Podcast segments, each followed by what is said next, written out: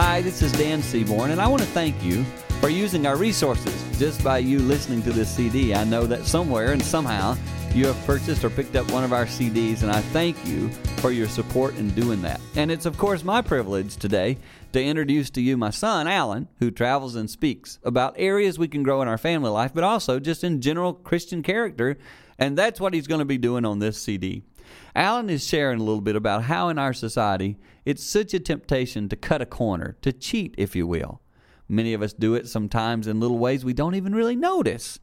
And so, as Alan shares this practical biblical guidance for us, I pray it's an area that you'll grow, but also you'll look and say, where in our family life are we maybe cutting the corner? What could I do to make sure I don't come across as a cheater to my kids? It's a big deal. So hopefully, as you listen, you will be challenged and encouraged. So now let's join Alan. He was sharing this at a local church, and it was audio recorded. And I hope you enjoy listening to Alan sharing this little message called The Temptation to Cheat.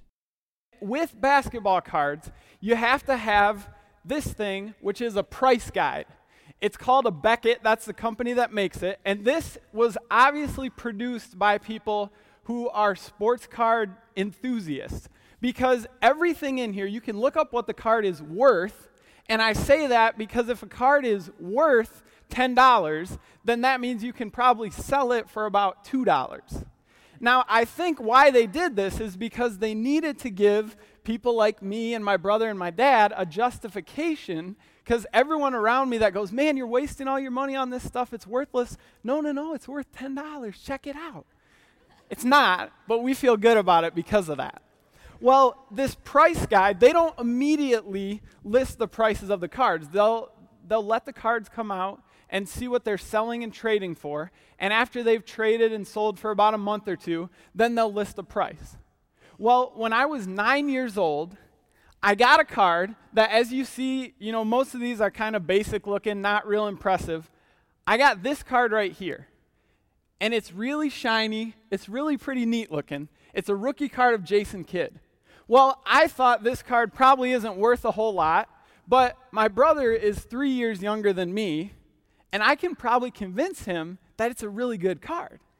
And so I knew if I went about doing it really obviously, it wasn't going to work. So the way I would do it is I would just make sure that whenever Josh was around, he would see me just looking at this card and going, man, this is such a nice card. Josh, I'm so glad that I have this card. And over time, he sees me doing it again and again. And finally, one day, he's like, Man, you're right. He's like, That card is really nice. I, I wish I had that card. And I said, Well, I think there's something we can do to make that happen. And so we began to organize a trade. I picked out a few of Josh's cards that I liked, and I said, Josh, I'm guessing that this card is probably worth $10, $12 which when you're nine and six years old, that's a big number. So he let me pick out $10, $12 worth of his cards, and we made a trade. Well, about a month later, the price guide comes out. This card is listed in there. The value of this card is $3. Josh was not happy. All right? And he kind of got over it finally. It was a sore subject, but he got over it. Well, about three, four months later, the way the value on these cards changes is if the guy does better than expected, the card goes up. He does worse than expected, the card goes down. Well, Jason Kidd was playing pretty well, and this card went up in one of the newest price guides from $3 to $4. I saw that right away, but I didn't mention it to Josh. And I decided I was going to try to get this card back from him. And I knew in his head, he's got it burned in there. Yeah, this card, I hate this card. It's worth $3. I know that. So I said, Hey, Josh, you know, that Jason Kidd card, I, am really starting to miss it. I'd like to get it back from you. And he's like, Well, it's worth $3, so give me a $3 card. And I said, Okay, I can do that. We figure out a deal. And immediately, because I'm the older brother, it's kind of my job, immediately, as soon as the deal's done, I said, Hey, you might want to go look up that card you just traded to me. And he looks it up and he sees that it's not worth $3 anymore, it's worth $4. And he was mad, and he should have been. I actually, this was 17 years ago that this happened, okay? I sent him a text with a picture of this card earlier this week.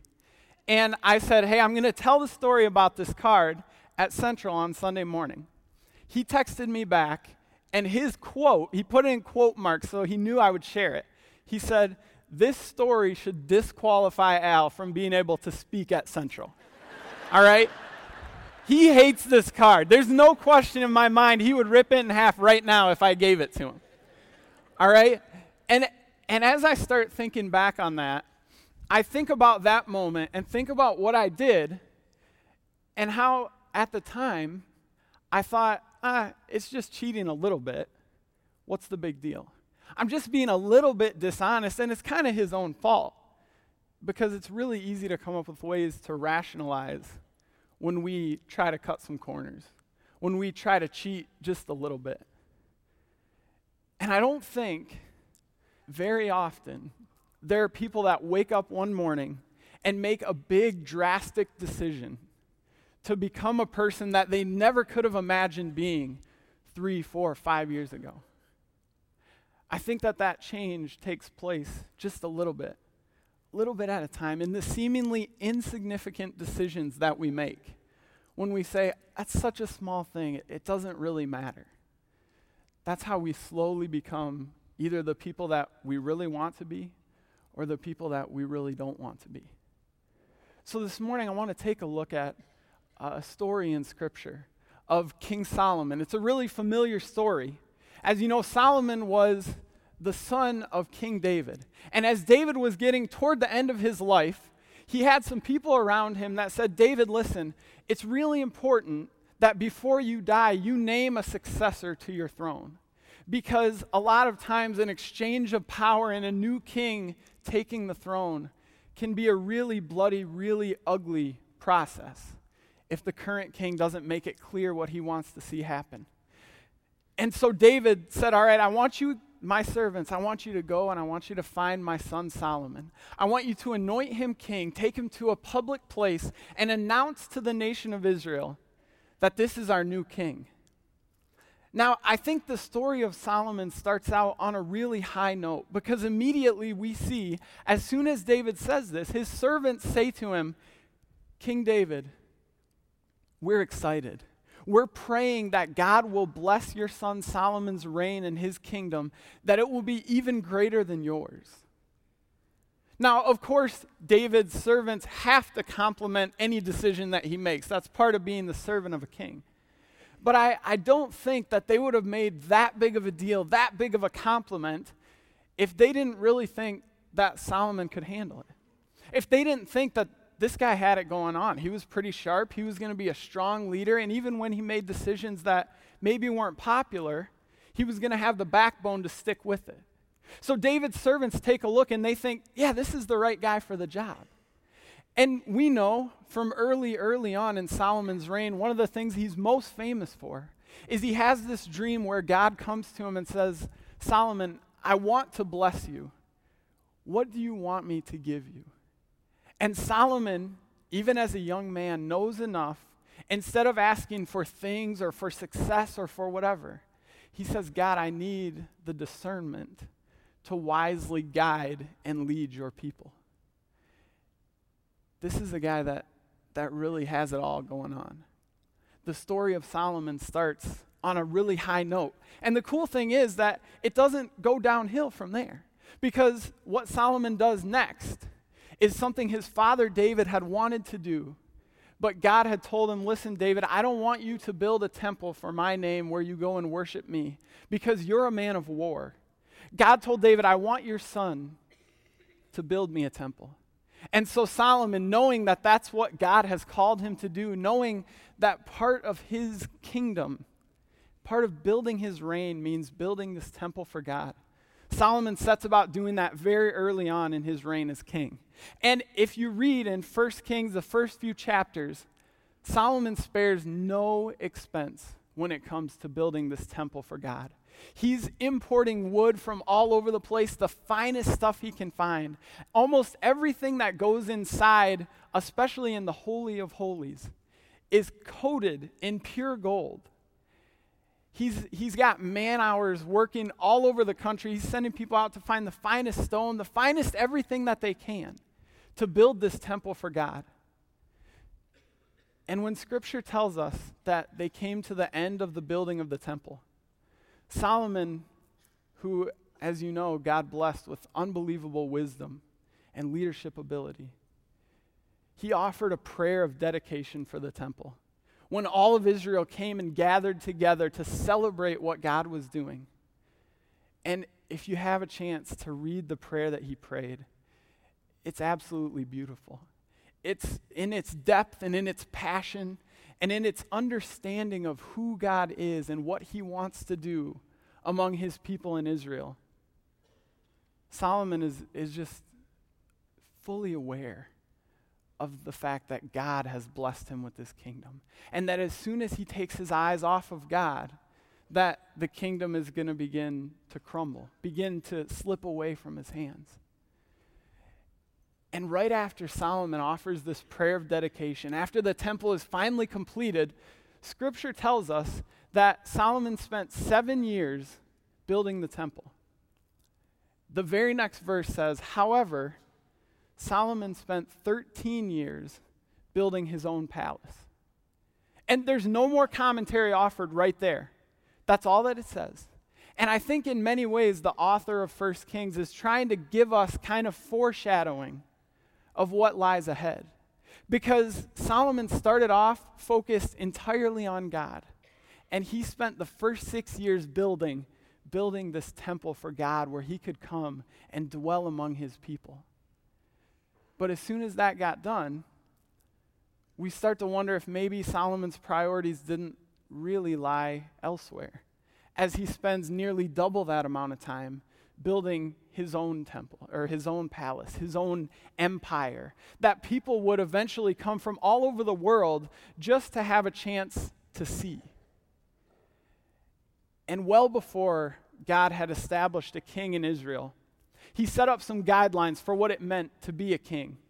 In Deuteronomy, when Moses was still around, God revealed to his people, He said, Listen, there's going to come a day where you're going to want a king.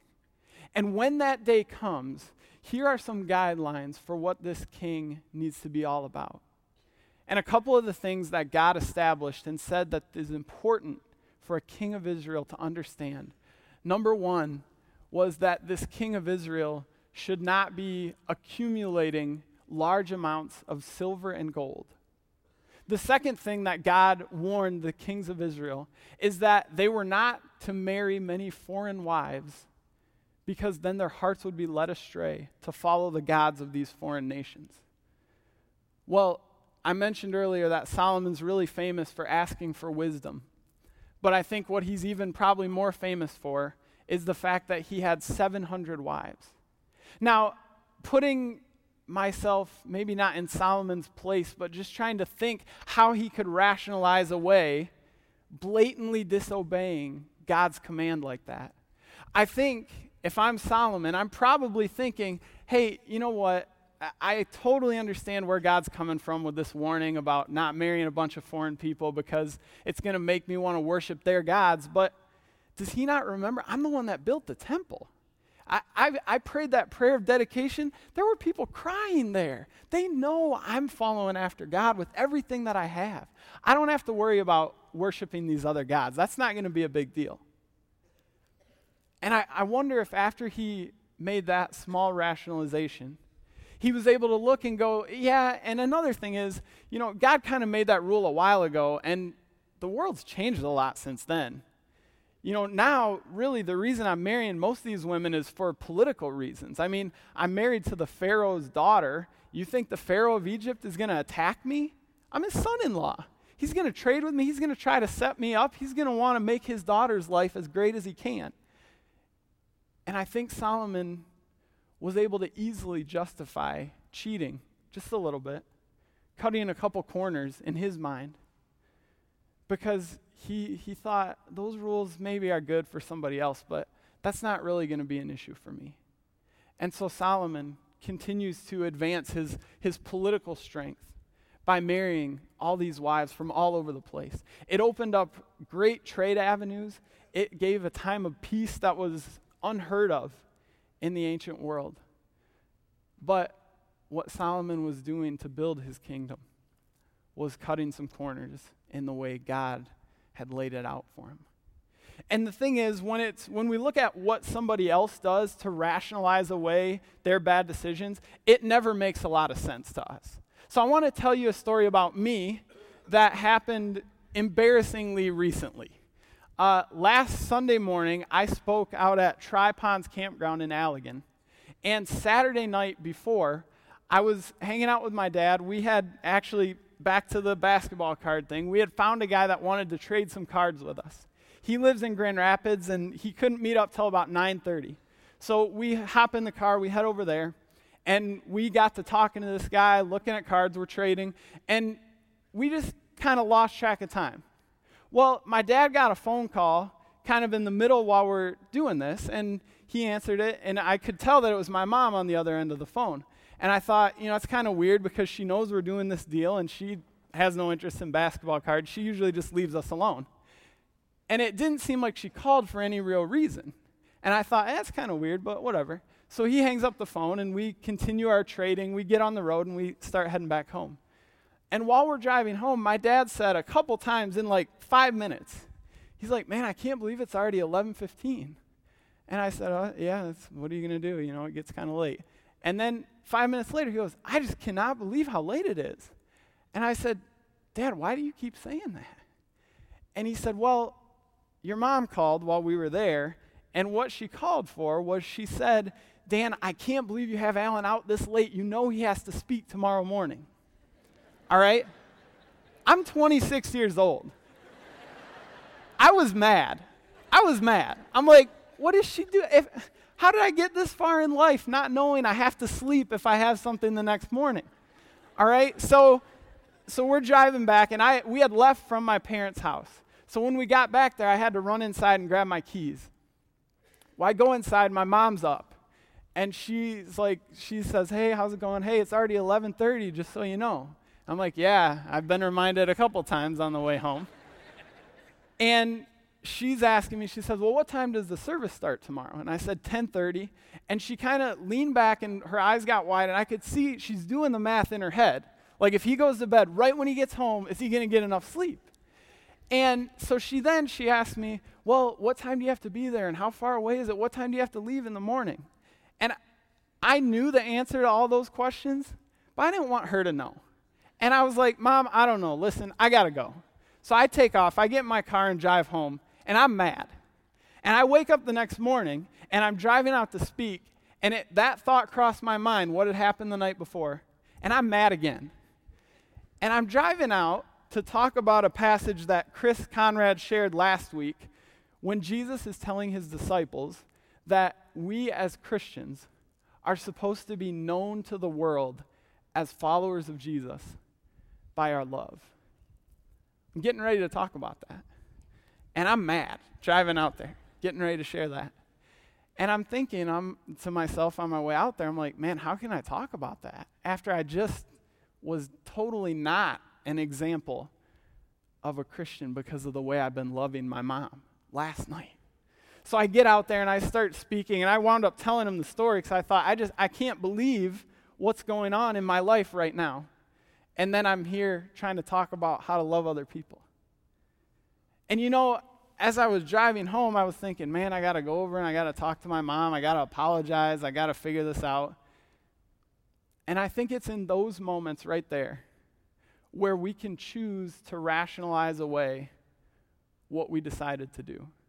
Because, you know, really, it's a pretty small thing. When I talked to my mom about it later, she actually was like, oh, it wasn't that big of a deal. I, I didn't even really think anything of it.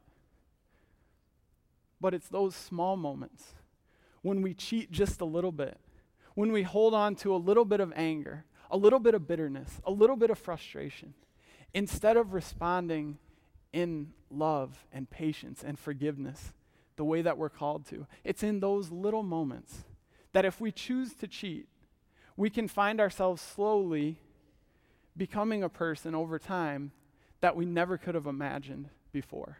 And we find ourselves, just like Solomon, doing something to rationalize marrying 700 women when God said, You're not to marry more than one.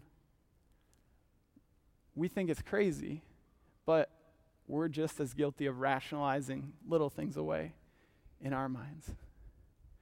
Well, Solomon didn't stop just there. He didn't just marry these 700 women and disobey God that way. Another thing that Solomon did, like I said, God had said that a king is not supposed to accumulate large amounts of gold and silver. Well, one of the reasons that people from all over the world wanted to come and visit Solomon, in addition to the fact that he's so wise and they wanted to hear what he had to say, they also wanted to see all of his stuff.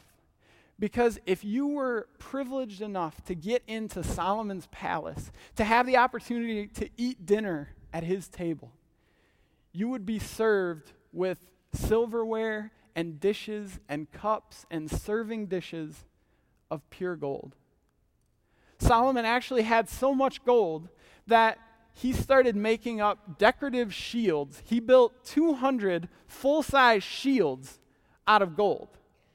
Shields, which need to be really hard, gold really soft. When you got that much gold and you're just thinking, eh, you never have too many decorative shields hanging on the wall, you got a problem. You started to accumulate silver and gold.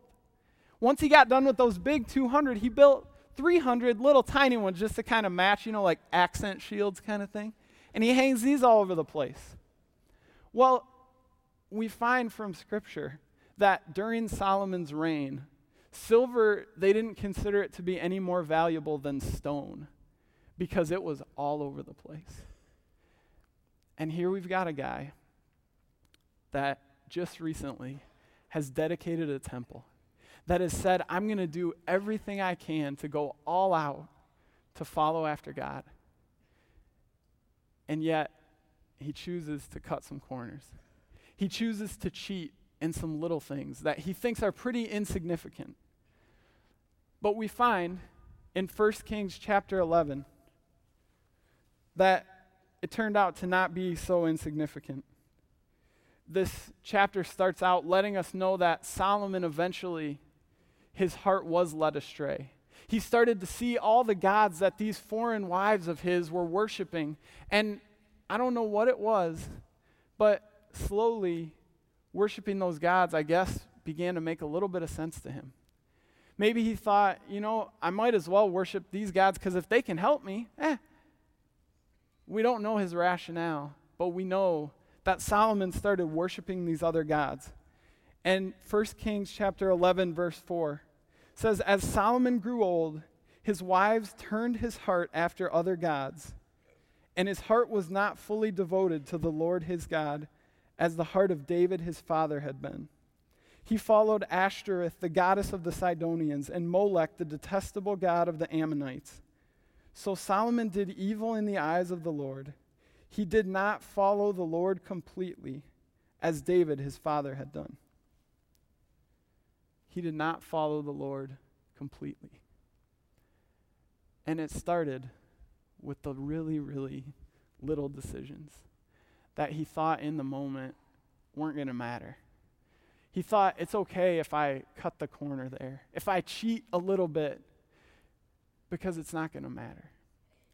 But when the judgment came on Solomon's reign as king, it, it meant that that little sentence is added in there. He did not follow the Lord completely. And I want to close with a story of a friend of mine. When I was pastoring at a church over in Detroit, I met this guy named Matt. Matt was about my age, and he ran a multi million dollar landscaping company. And so one day we were hanging out, and I said, Hey, Matt, tell me a little bit about how you got started in landscaping and how, you know, you're my age and you're running this huge company. And he told me, he said, Well, you know, it started out like a lot of people. Um, when I was 14, 15, 16, I was knocking on my neighbors' doors and I was asking them if they needed anything their lawn cut, their leaves raked, their snow shoveled, whatever. He said, I would do anything. And slowly, I started picking up other little odd jobs, you know. So people would ask me, hey, do you know how to uh, install a fence?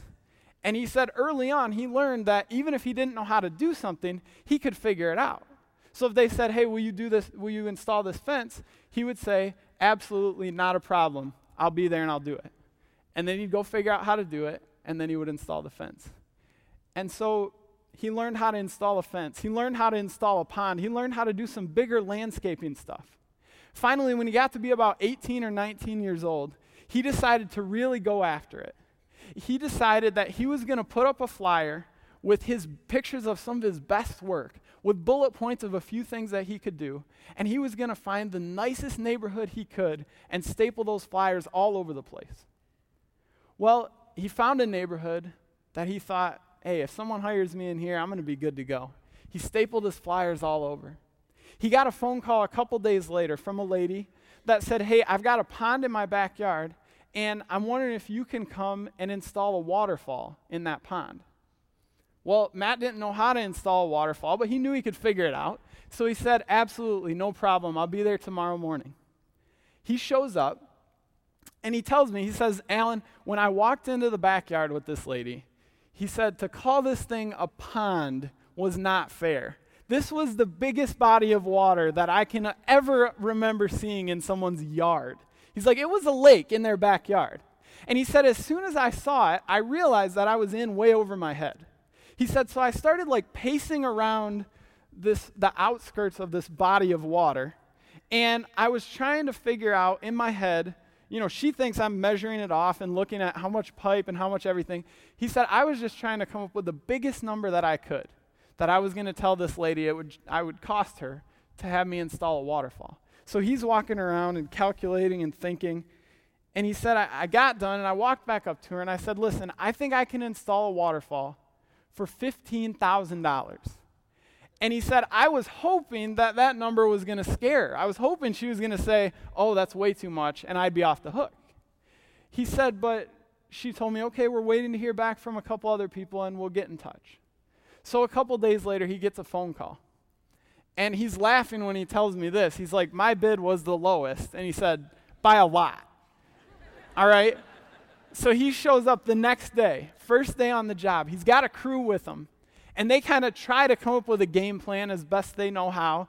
And Matt said, I drove straight from there to the library because I knew I was going to have to do a whole bunch of homework if I was going to figure out how to move that much water without making this look like the cheapest, chintziest little waterfall in such a huge body of water.